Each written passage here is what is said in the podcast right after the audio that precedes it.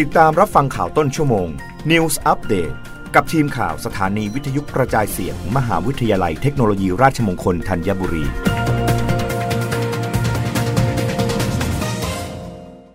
รับฟังข่าวต้นชั่วโมง โดยทีมข่าววิทยุราชมงคลธัญบุรีค่ะ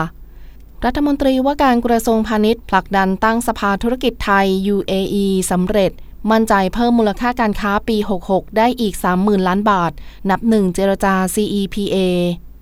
นายจุรินลักษณะวิสิทธิ์รองนายกรัฐมนตรีและรัฐมนตรีว่าการกระทรวงพาณิชย์ เปิดเผยภายหลังการนำคณะภาครัฐ และเอกชน หารือกับดรธานีบินอาเมดอันเซยูดี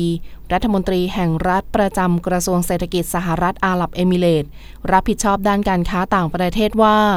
ครั้งนี้ถือเป็นวันประวัติศาสตร์ระหว่างไทยกับสหรัฐอาหรับเอมิเรตส์โดยการหารือทำให้เกิดกลไกสร้างความร่วมมือระหว่างสองประเทศ โดยได้เริ่มนับหนึ่งจะทำความตกลงหุ้นส่วนทางเศรษฐกิจ หรือ CEPA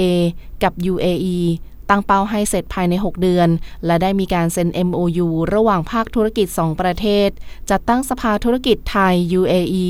รัฐบาลทั้งสองฝ่ายให้การรับรองธุรกิจการค้า การลงทุนระหว่างกัน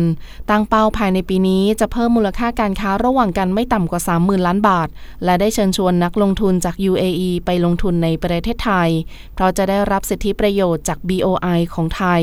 ได้ประโยชน์จาก FTA ที่ไทยมี 14 ฉบับกับ 18 ประเทศด้วย และได้เริ่มนับหนึ่ง FTA ไทย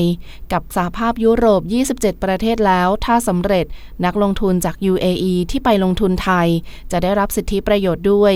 และยังเชิญชวนให้มาร่วมงานแสดงสินค้านานาชาติที่ไทยจัดขึ้น เช่น Bangkok Gems and Jewelry Fair งาน TILOG ที่เกี่ยวกับโลจิสติกส์ งาน THAIFEX ที่เกี่ยวกับอาหาร และงาน STYLE Bangkok เกี่ยวกับสิ่งทอ และงาน TAPA เกี่ยวข้องกับชิ้นส่วนอะไหล่ยานยนต์ นอกจากนี้ยังได้ขอความสนับสนุนให้ภูเก็ต เป็นเจ้าภาพจัดงาน Specialised Expo ซึ่ง UAE เป็นหนึ่งในสมาชิกที่สามารถลงคะแนนได้จาก 170 กว่าประเทศ ให้ช่วยโหวตให้จังหวัดภูเก็ต และประเทศไทย ได้จัดงานในครั้งนี้ ซึ่งจะมีการพิจารณาในช่วงเดือนมิถุนายนปีนี้ด้วยรับฟังข่าวครั้งต่อไปได้ในต้นชั่วโมงหน้า กับทีมข่าววิทยุราชมงคลธัญบุรีค่ะ รับฟังข่าวต้นชั่วโมง News Update ครั้งต่อไป กับทีมข่าวสถานีวิทยุกระจายเสียง มหาวิทยาลัยเทคโนโลยีราชมงคลธัญบุรี